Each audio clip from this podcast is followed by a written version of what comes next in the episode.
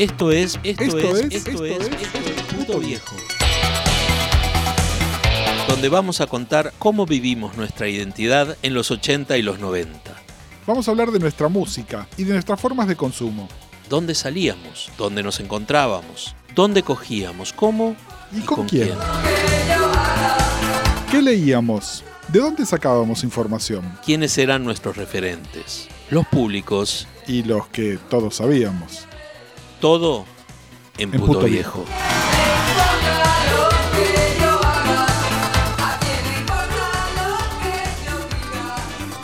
Bueno, bienvenidos a un nuevo programa de Puto Viejo, mejor dicho, bienvenidos a una nueva temporada de Puto Viejo, la tercera temporada de Puto Viejo. Eh, como de costumbre, mi nombre es Puto Viejo Gustavo Casals y me acompaña mi colega...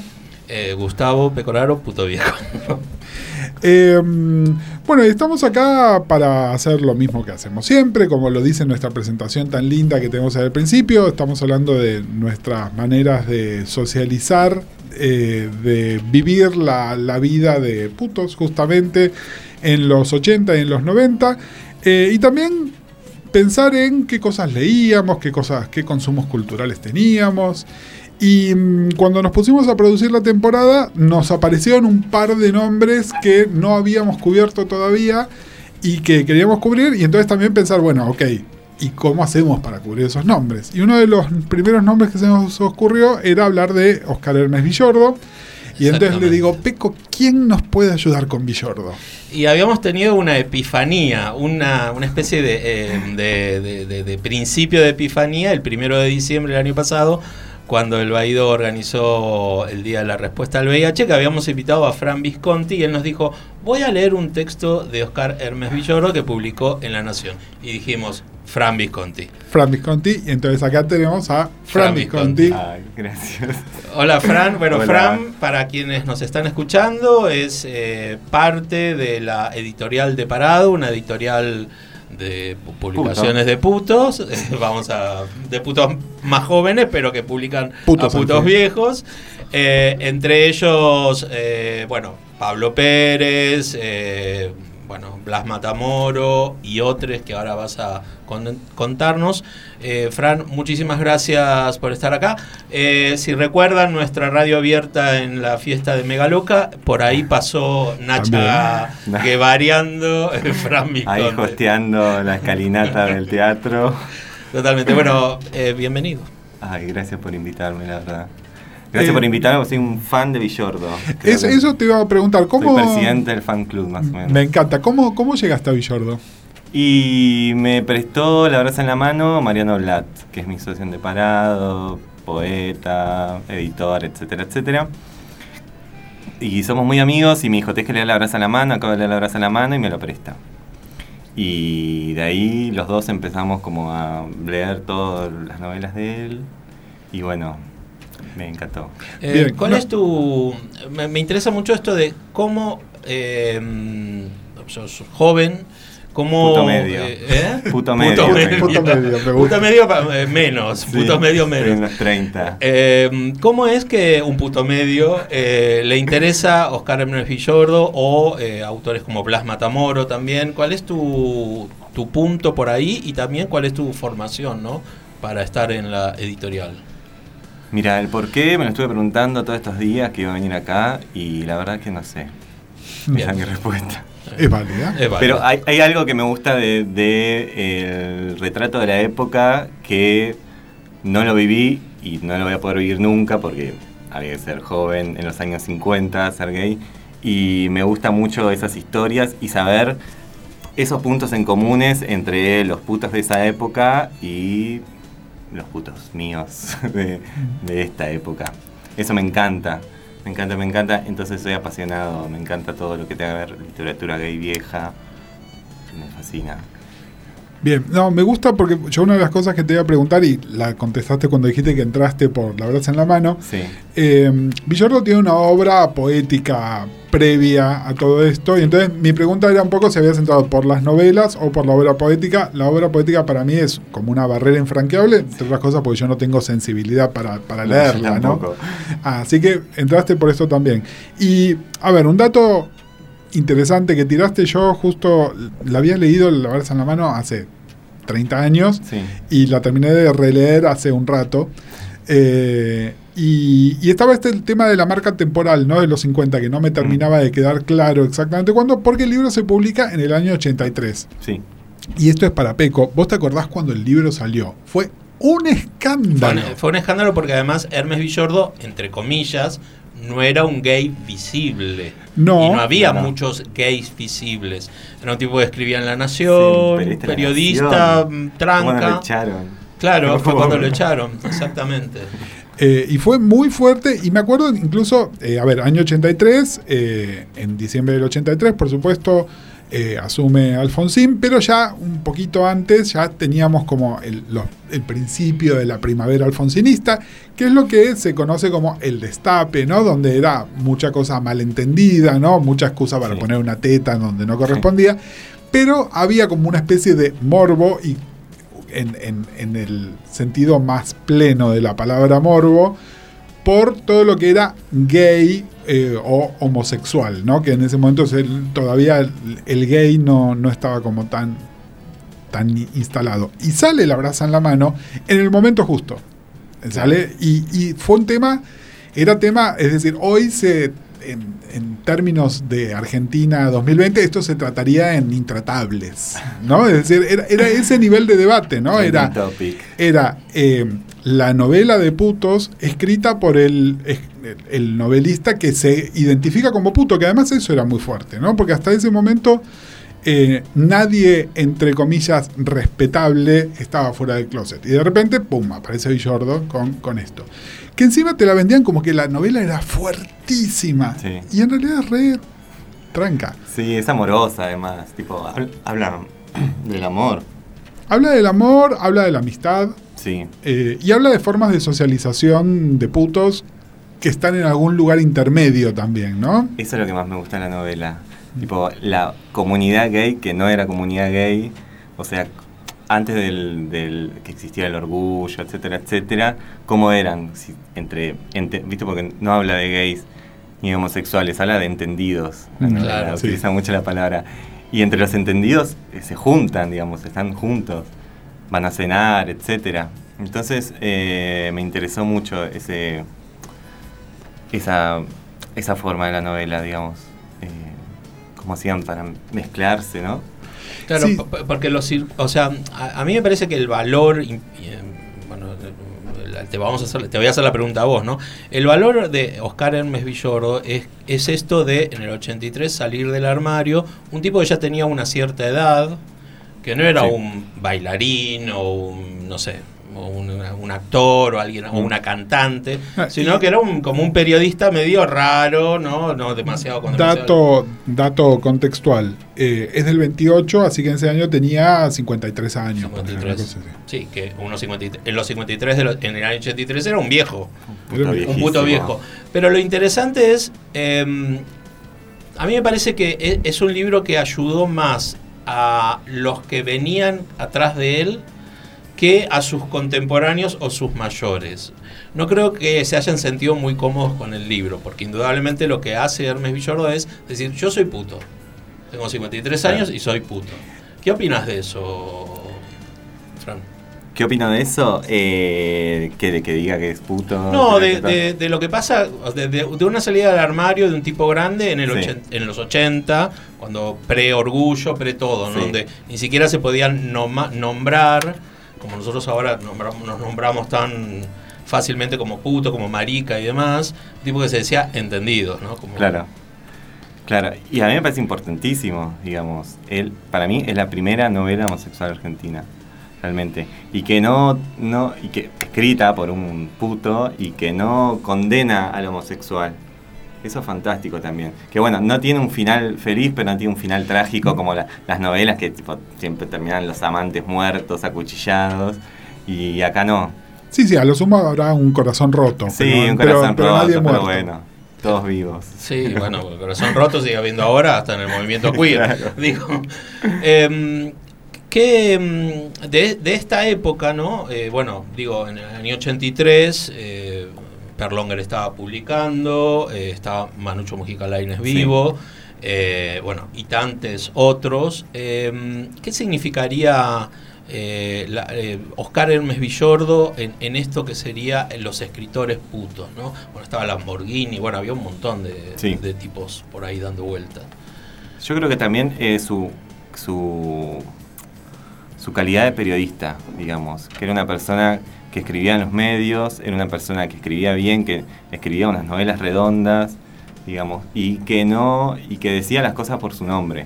Cambio de, eh, porque Mujica Lainez no tenía toda esa cosa barroca de que no sé. Sí, los secretarios. Sí, eran muy amigos encima con, con Villordo. Villordo escribió una de las mejores biografías de Mujica Lainez, que es fantástica porque no habla nada de las obras de él, no habla de los libros. Habla como de, bueno, tal día se fue a una fiesta y conoció en Año Nuevo del 82, la pasó con China Zorrilla en departamento de Talcahuán. Todo así, la biografía es muy buena. Claro, Y Manu- empieza con un, un velorio fantástico, tipo el velorio Manucho. Pregunta, eh, tenemos planeado hacer un programa sobre Manucho en, Ah, en algún momento. Bueno. Eh, pero, pero como para relacionarlos ambos, porque aparte de la, de la biografía, vos recién decías, es la primera novela gay argentina. Sí. Está Sergio de Manucho también. Uf, mi novela favorita. Eh, que, a ver, es, es, es, por un lado, es más enclosetada que la abraza en la mano. Sí. Por otro lado, es como muy clara, ¿no? Y sobre todo, sabiendo lo que sabemos de Manucho ahora, es tipo imposible no verlo a él con un sobrino Sergio, ¿no? Claro. Es, es- es una cosa así. Eh, ¿cómo, cómo las, ¿Cómo las pones en paralelo? Eh, ¿Cómo la pongo en paralelo? Ay, Sergio, tipo, es una novela que me encanta. Es de un chico de Catamarca, joven, y que, bueno, en resumidas cuentas, todo el mundo se le quiere coger y él no entiende por qué. Ese es mi resumen de la novela.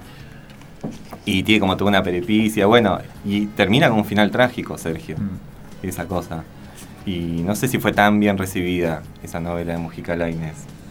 Pero fue como su intento, porque es una de las últimas, como su in- como lo mm, dicen que chismes de la literatura que Sergio la escribió después de haber leído La abrazo en la mano. Ah, es- es- a eso iba. Sí. A- esa, eh, mi pregunta era un poco esa, ¿no? Sí. Era, eh, ¿estaban los dos escribiendo al mismo Pero yo no la tiempo? escuché. Ok, ok. Sí, también había una cosa ahí, todas eran señoras grandes, Sí. muy enclosetadas, muy golosas, todas, ¿no? O sea, Sí. eh, hay una famosa anécdota, no recuerdo bien si con nombres propios, pero en la que uno, en una reunión uno, presenta, uno de estos putos viejos presenta a un joven como diciendo mi sobrino y otra loca mala le dice ah mira vos era mi sobrino la semana pasada Sí, eso es muy bueno. Eso es muy bueno. Bueno, eso eh, que en, en Sergio está tematizado acá en La Brasa en la Mano está súper recontrapresente, incluso eh, hasta el, el pasamanos, ¿no? Es llegué a tal por medio de tal, ¿no? Sí.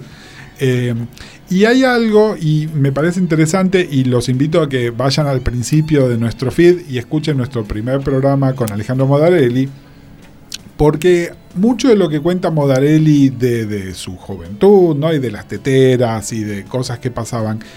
Eh, y esta cosa de estar buscando al chongo y esta división fuerte entre las locas que socializamos entre nosotros, Mm. pero que somos incapaces de amarnos o, o darnos alegría o placer entre nosotros, porque para eso está el chongo y el chongo es otra categoría que está afuera. Está como muy clara acá. Sí. Obviamente la acción transcurre, no le estamos diciendo a Alejandro que es tan viejo, porque la novela está en los 50 y él lo cuenta esto de fines de los 70.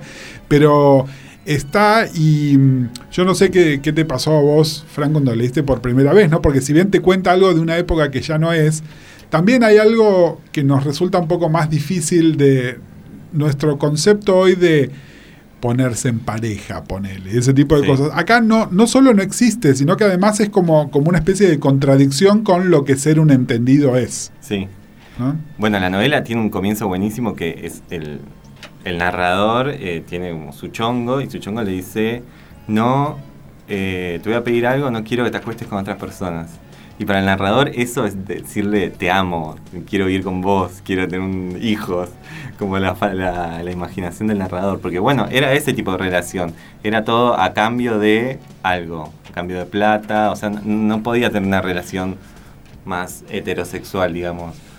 Y, heteronormada. Heteronormada, perdón. Y no solo plata, también como eh, apertura de puertas o contactos. hablamos o, las sobrinas de Sí, te, o sea, entrar a un ámbito donde hubiera cuatro o cinco de estas locas bravas mayoras y tener 20 años o 30 significaba mm, entrar a un espacio, si, eras escritor, por ejemplo, un escritor noble, entrar a ese bueno, en la quinta de la famosa quinta de, Córdoba de, Manucho Mujica Lainez es donde se cosía la carrera literaria de varias, ¿no? Después. Sí, sí, sí, sin duda. Pero bueno, a mí eso me llama mucho la atención. Y bueno, y esa diferencia entre la loca y el chongo, que es algo que yo no lo viví, yo no lo vivo, o sea, estoy en un momento en que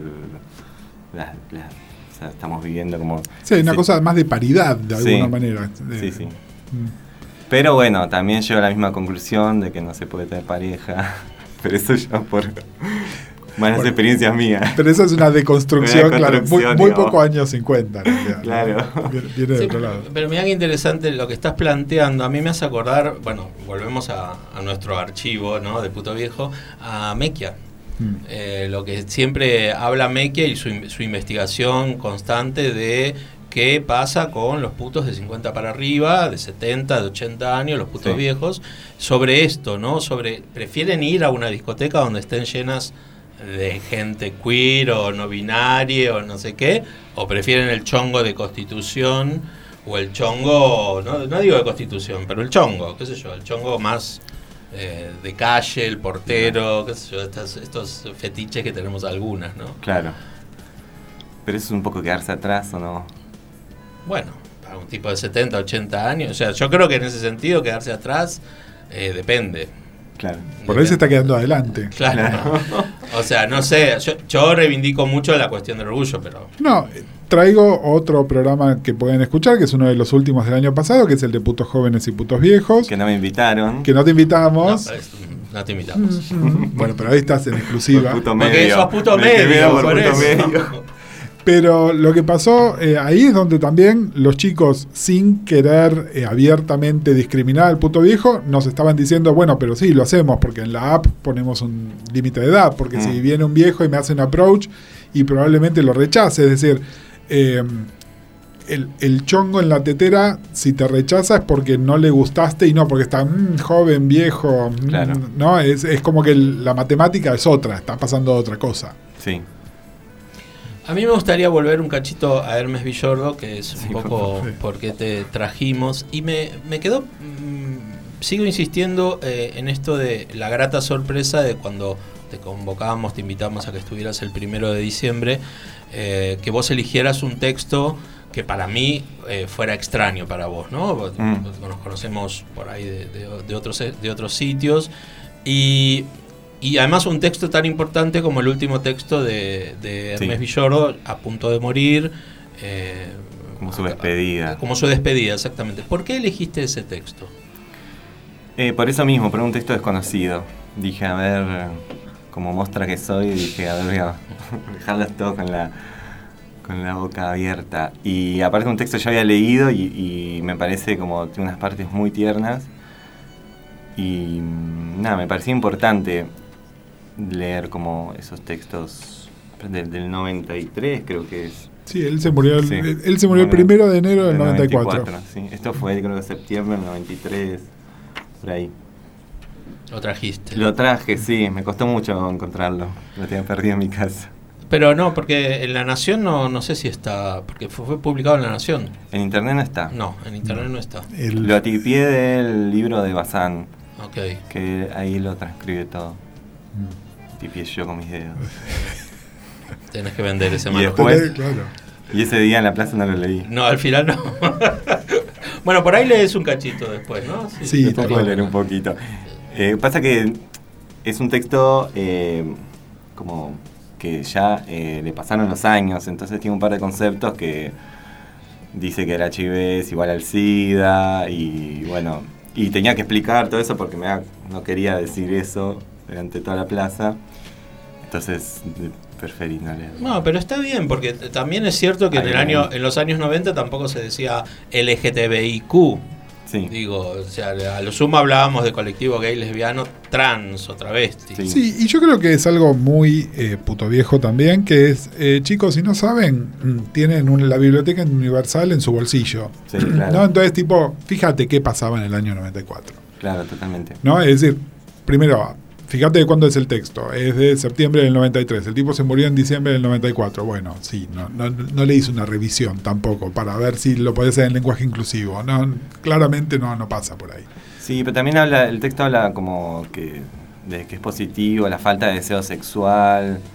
Y era algo que yo no, no, no quería decirlo en una plaza delante de chicos eh, positivos de 20 años. Totalmente empoderado. Empoderado. Claro. Sí, es, un, sí, es más bajón. Claro, es más bajón. Bueno, se estaba despidiendo. Sí, bueno. Pero hablé con Modarelli y con Eddie García que también leían y, bueno, ¿qué tiene usted? ¿Qué tiene usted? Y los dos tenían unos textos como más, como, mm, tristes no, pero más serios. Y yo iba a terminar con esto que y teníamos que terminar más arriba y leí el de Pablo Pérez, del perro que se come el forro y piensa que te es muy bueno. Es muy bueno ese texto. Em, volviendo un poco a la novela, que sé que. ¿Qué, ¿Qué tan obsesivo te pusiste con la novela, por ejemplo, a tratar de trazar un mapa de por dónde andan y ese tipo de cosas? muy, muy, muy, muy, muy, Entonces contame y comparemos notas. Porque, a ver, eh, primero les contamos así brevemente. La novela es súper coral, pero hay un narrador que no sabemos nunca cómo se llama y su amigo Beto, de alguna manera es la dinámica entre ellos dos y un elenco de otras personas y casi la segunda mitad de la novela son ellos yendo además a una fiesta en la casa de Babá. Eh, de Babá. Eh, y entonces ahora a partir de esto tracemos el mapa de dónde está esta gente y qué están haciendo, años 50. Bueno, Capital Federal, en un momento van a, una plaza, eh, parece ser Plaza San Martín. Yo estoy entre Plaza San Martín y Plaza Italia. Sí, ¿no? Es decir, hay como un busto, hay una estatua. Un monumento y hay baños en el monumento. Sí, yo recuerdo vagamente. Y, está lleno de, y está lleno de conscriptos. Y Los conscriptos estaban en Plaza Italia porque el regimiento estaba muy cerca. Ah. Pero hablan de la barranca que termina en el río y eso es Plaza San Martín. A mí eso me confunde. Claro. Capaz mezcló como para confundir. Una, porque además nunca. Para confundirnos en 2020. Nunca dice siquiera que es Buenos Aires. Es decir, eso es una lectura que hacemos nosotros y habla del subte, ponele, entonces sabes que no es Córdoba, pero. No, tampoco dice el año, nosotros decimos años 50 porque él lo dijo en una entrevista. O sea, capaz con un par de rasgos sí lo puede sacar, pero no, no habla de ni de lugar ni de ni de años, digamos. Sí, eh, digamos por los usos y costumbres a lo sumo, lo, podés llegar a sacar. Eh, mucha gente viviendo en pensiones u hoteles o en casas de alquiler, pero no necesariamente en su propio departamento, y de hecho las personas que lo tienen es como un marcador de un estatus diferente, ¿no? Eh, que es bastante notable, y la, lo transaccional ¿no? entre la loca y el chongo también tiene una cosa de clase fuerte. En general buscaban al colimba, porque es el que no tenía un mango, o al muchacho que estaba dispuesto por hacerlo, y el que se creía que estaba ya en una categoría más de prostitución era, eh, que te venís a hacer el cafillo. Claro. ¿No? Era una cosa que yo te haga regalos y otra cosa es que me vengas con una tarifa fija, ¿no? No es lo, no es lo mismo. Sí. Em, ¿Y dónde vive papá?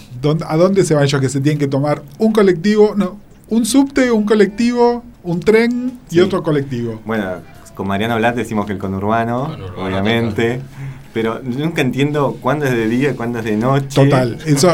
porque, porque llegan de día. llegan de día, pero cenan, están todo el día tomando más, no se entiende nada. Eh, los días, noches. En un momento hay unos chicos eh, descargando un camión, pero supuestamente es de noche. Bueno, tienen esa cosa de confusión. Aparte, es bueno, una novela coral, entonces cada uno cuenta una historia y se te confunde más. Pero me encanta igual la confusión. Sí, y además hay una, una confusión que está como eh, intencional del narrador, que es que deja que Beto crea que cuando él habla de que está enamorado, cree que habla de una persona y en Sí. realidad está hablando de otra porque no quiere quemar su chongo con Beto, que es un- una loca mala, ¿no? Es decir, si, si hay un personaje estereotípico que hoy podemos entender perfectamente, es el personaje de Beto. Beto es una loca No, mala, Sí, sí. ¿no? Es estupendo ese personaje de Beto. Es- eh, porque está muy, muy claro y porque además conocemos un Beto. Todo, en todo grupo de amigues hay Sí. un Beto. Sí, sí, yo descubrí De, como... de amigues maricas siempre hay un veto, sí, sí, sí. Descubrí como unas semejanzas entre mis amigos y los, los estereotipos que, que hay en la novela.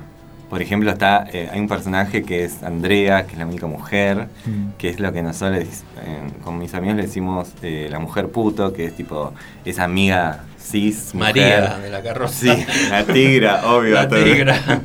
Mujer puto que está todo el tiempo eh, ro- rodeada de gays. En esa época, en los 50, digo, ya existía ese personaje. Sí, y con una vida sexual muy activa también, ¿no? Sí, porque tampoco es soltera. la tampoco es la pajarera que está con los putos porque es de alguna manera una manera de canalizar su virginidad en una socialización Mm. distinta. No, porque justamente lo que los putos le reclaman es que cuando le aparece el chongo a Andrea, medio como que los hace a un lado y hay, hay incluso como una como un rencor ahí, una maldad implícita en todo eso.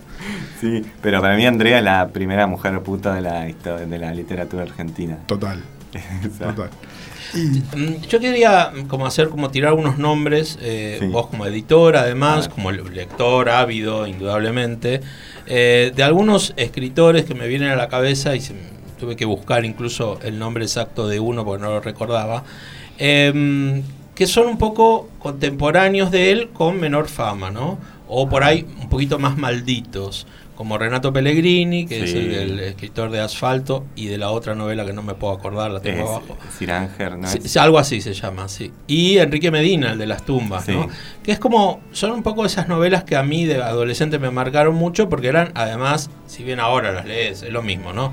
Lees ahora y todos son estereotipos y estigmas, o sea, la forma de cómo encarar el tema, eran muy calent o sea, mm, como, como eh, entusiastas para pajear, porque eran como con escenas, ¿no? Súper eróticas. Eh, y a mí una cosa que me sorprende hoy, hoy, tantos años después, es el poco rescate de ese tipo de escritores Sí. dentro incluso de la literatura puto, ¿no? Se puede hablar de un rescate que hay un poco dentro de algunas formas, de algunas modas de Paco Yamandreu, pero está un poco ligado más a la relación con el peronismo Sí. que a su producción, bueno, de su producción eh, como modisto ni hablan directamente, No. pero de su producción, ¿no? De- con, el libro... La cabeza eh, contra el suelo. La, la cabeza contra el suelo, ¿no? Eh, pero bueno, eh, Asfalto fue eh, un, un escándalo total, estuvo como denunciado y perseguido. y Las tumbas realmente fue una novela muy, muy potente.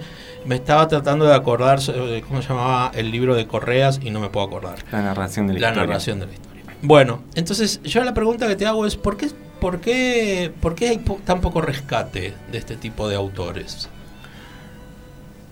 Porque no tuvieron hijos y los herederos son difíciles de encontrar. eso eso fue- motivo. Como editor te respondo eso. Ahora como lector, eh, la verdad que no sé, me parece que es desconocimiento. Desconocimiento total. Que, mm, bueno, espero que esto ayude. ¿Cómo es el tema en ese sentido de, de vos decís no tuvieron hijos y los derechos, ¿dónde están? ¿Dónde quedaron los derechos? Y a un sobrino que no tenga relación con la familia. No se sabe. ¿Y tienen idea de el valor de lo que tienen? ¿En algún caso te pasó de tener que contactar a alguien y que no tengan idea de que el tío puto era un autor que hoy se podría publicar y hasta por ahí hacer unos mangos? Eh, seguramente, seguramente pase eso.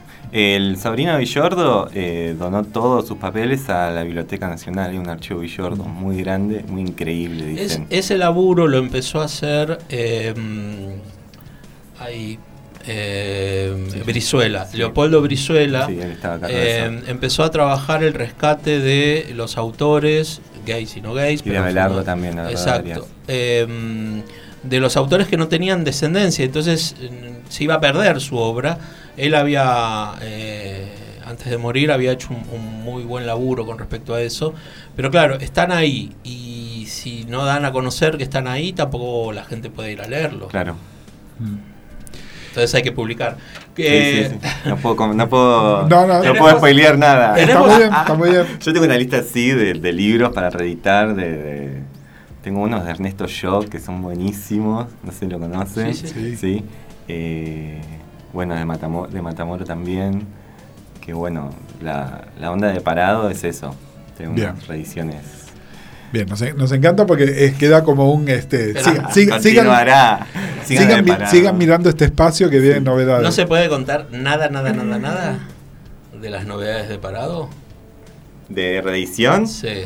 Bueno, ahora va a salir uno de otro de Blas Matamoro, Ah, por bien. ejemplo, que escribió en el 86 y nunca es un inédito. O sea que con, la Pero con los habla de un- descendientes de Vlad Matamoro tienen buena relación. Sí, porque está vivo y hablamos con él. Ah, bueno. Ah, bien. Digamos que, que les va a gustar mucho porque se trata de un puto viejo. El protagonista es un puto viejo. Me encanta. Fran, volviendo a Villordo, ¿leíste las otras dos novelas de, de Sí. Villordo? Yo no las leí. Contame cómo, cómo se comparan. ¿Qué, qué, qué te pasa a vos con las otras novelas? Eh, la segunda novela es La otra mejilla, que es tremenda. O sea, eh, no te das cuenta como la segregación y discriminación en la brasa en la mano de, de las otras personas no está tan, tan presente.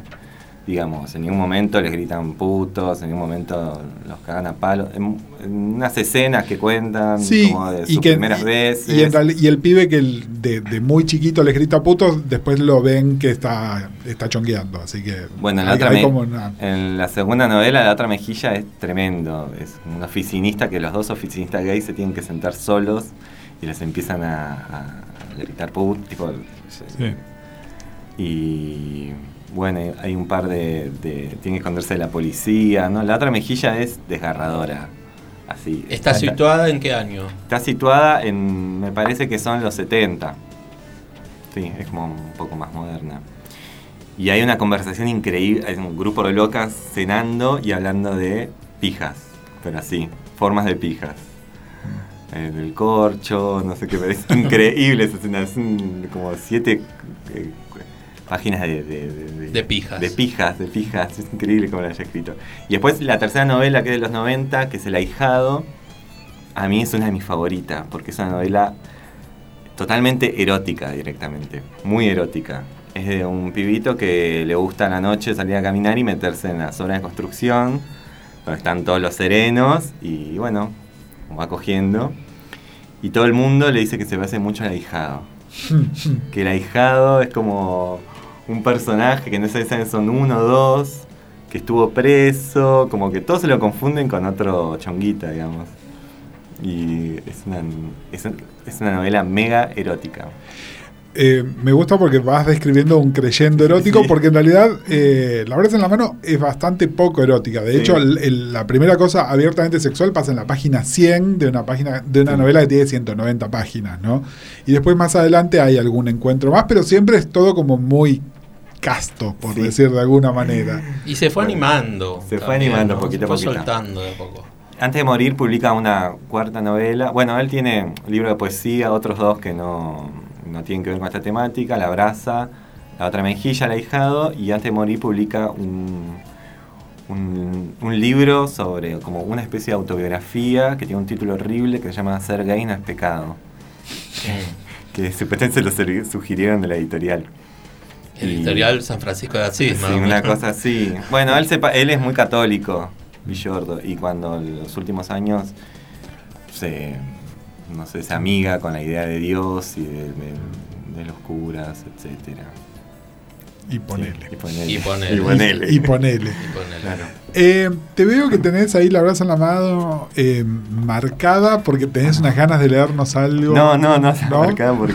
Estaba puesto Está ahí. viendo de dónde saqué este. Ah, bueno. No, no, creí que, creí que tenías como así al- algo favorito. Tienen la misma versión además. Sí, no, pero Sí. esto, esto le iba a decir eh, a la gente que quiera leer La Brasa en la Mano. Esto salió por Bruguera en el año 83. Una tirada que debe haber sido enorme, porque fue un libro muy, muy hablado y muy Mira. popular. Así que hoy en Sí. mercado lo pueden conseguir por poca plata, porque no hay reediciones más actuales. Así que si lo quieren comprar, es de viejo y. Ah, bueno, ya lo puedo decir, pero la editorial Caballo Negro va a reeditar La Raza en la Mano. Ah, bien, bueno. Hoy lo anunciaron. Bueno, ahí lo pueden comprar de nuevo entonces Sí. también. Eh, pero mirá lo que dice. Primera edición, junio del 83.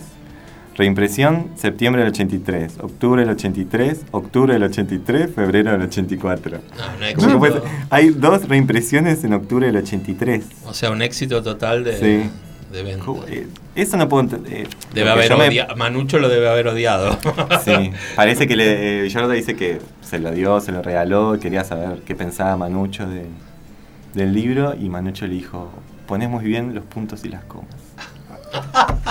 Che. ¡Qué mostra! Qué mostra mala, ¿no? ¡Qué mostra mala! ¿Cómo le voy a Bueno, decir la- eso? el día que hagamos un, el, el puto viejo sobre Ah, yo tengo unos Manucho, chismes, Manucho. Claro, hay que.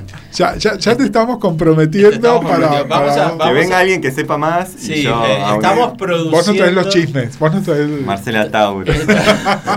Estamos produciendo la posibilidad de invitar a, a Ricardo Casime, que es un, un amigo que, es- eh, que es muy lorquiano y que fue eh, el novio de, sí, se puede decir, Luis Massa, eh, en la Sí. época que eh, eran habitué de, no me puedo acordar dónde es la, la famosa casa. paraísos El paraíso en, en- en Córdoba, pero no me acuerdo. La, dónde. cum- la cumbre. La cumbre.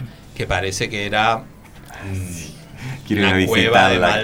Todas mis amigos van a visitarla y yo quiero ir. Como ir a la Meca. Sí, totalmente. Claro, peregrinación a la Meca y todos los putos dando vuelta alrededor de El, el puto, el puto literario tiene que ir para ahí. Sí. Ay, sí. Bueno, y otra cosa, eh, los, eh, los- la herencia literaria, los derechos, ¿quién los tiene de Hermes Villordo?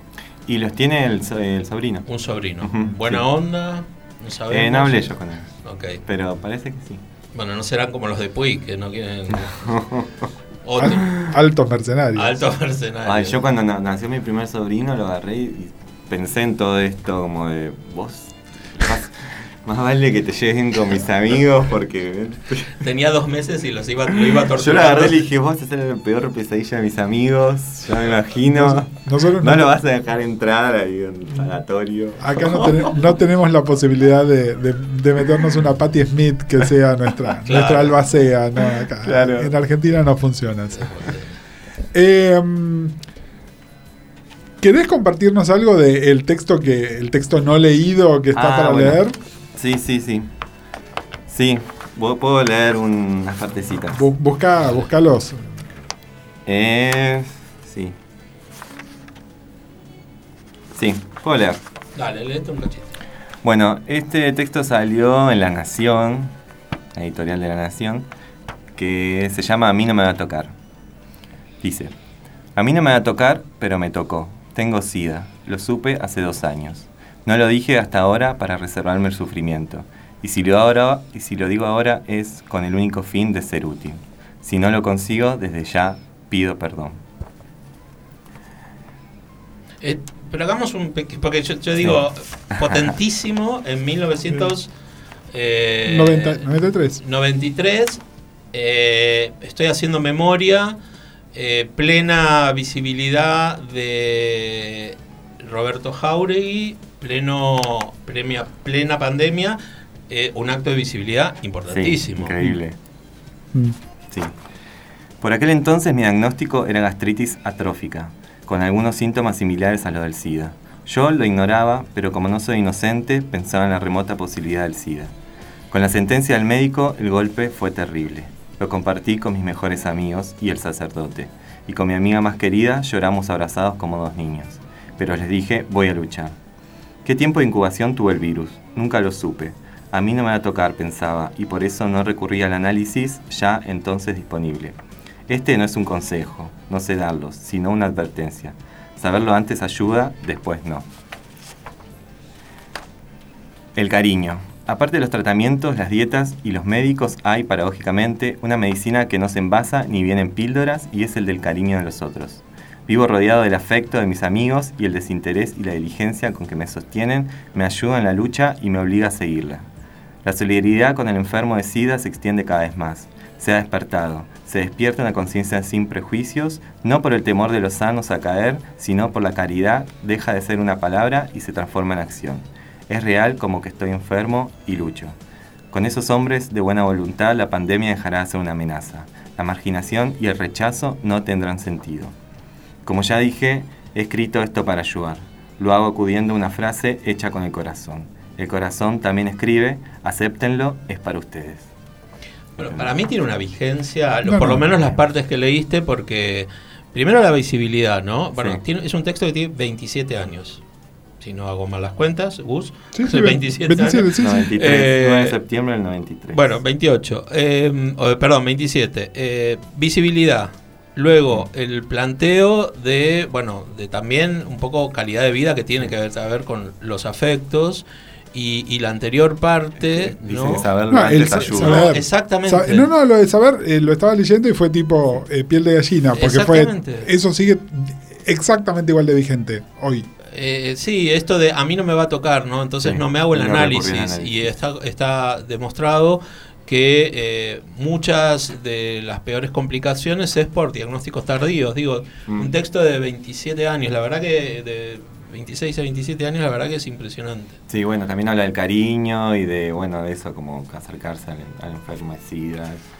Es, la verdad que es estupendo. Y ayer a la noche me pasó algo muy raro que estaba practicando lectura a la noche, solo, en Villa Pueyrredón, todo oscuro, ¿viste? Ese, silencio de barrio a las 11 de la noche. Y digo, voy a leer en voz alta, total nadie me escucha.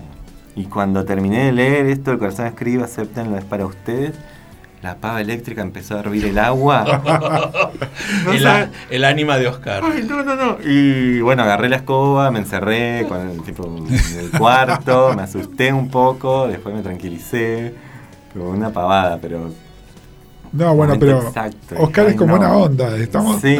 Oscar, estamos tratando de recuperar este. Sí, amiga. Ah, amiga, Tu- Amiga, tu vení que de tu amiga. lado, bien entendido. Estamos con vos. Estamos con Estamos con con vos, totalmente. Bueno, Frank, eh, aprovechá y tiranos, tiranos chivo, chivo de, de- en, en- en qué andás, qué estás sacando, qué estás haciendo. Bueno, eh, estoy haciendo una feria del libro queer que se llama Dark Room de Libros. Que ahora la primera es- pueden entrar en Instagram Dark Room de Libros. Y pueden entrarse en la próxima fecha. Eso eh, personalmente. Y después estoy con Deparado. Este año se viene, van a salir unas cosas buenísimas. ¿Podés contar algún proyecto que esté ahí en la gatera, por llamarlo? Sí, bueno, eh, se Bueno, viene el, el nuevo, de- el, el nuevo de las Matamoros. viene- inédito, como dijiste antes. Sí, se viene del, de Lawrence Schim- Schimmel. Schimmel. Sí, Lawrence Schimmel. Schimmel. Que es un autor que en el 96 sacó un libro que llama, que fue mal traducido como Mi novio es un duende. Y a nosotros nos encanta el título, no tiene nada que ver con el inglés. Creo que en inglés es de, mm, de Drag Queen of, of F-Land. Y acá lo traducieron Mi novio es un duende. Pero ya firmamos contrato para reeditarlo acá en Argentina, que es tipo cuentos de fantasía gay. Eso es buenísimo. Y estoy preparando A ver. una antología de terror que se llama eh, Socorro Gay. Socorro y... Como, Pero la, como antolo- el socorro de Elsa Bornemann. pero el- eh, la antología es de autores gay que Autores escriben gay. sobre. eh, sí, sobre terror gay. Mira, Ok, Estoy preparándolo. eso ahí, es así muy que- antropológico, ¿no? me encanta. Unas cositas increíbles. Me encanta. Me Bien. encanta. Eh, si alguien quiere comprar eh, o ver qué tiene de parado, cu- cuál- cuáles son sus títulos y demás, ¿dónde puede eh, andar chusmeando? Bueno, en Instagram, de guion bajo parado. Bien. Bueno, estamos en casi todas las librerías, nos distribuye la distribuidora de Blati Ríos. Así que Bien. si no, hay, si no hay una librería que no estamos, se lo pide al librero. Chiflamos y- Chiflamos. Bien. O si no, por Mercado Libre. Siempre. Siempre O, de o por, o por. Grindr. O por- ¿Sabés qué? Hubo, eh, uno de los puntos de venta de parado cuando salió era Grinder. Yo tengo una cuenta de Grinder y vendí como tres. Tipo, en el trabajo habría Grinder y mostraba el libro. Ah, buenísimo.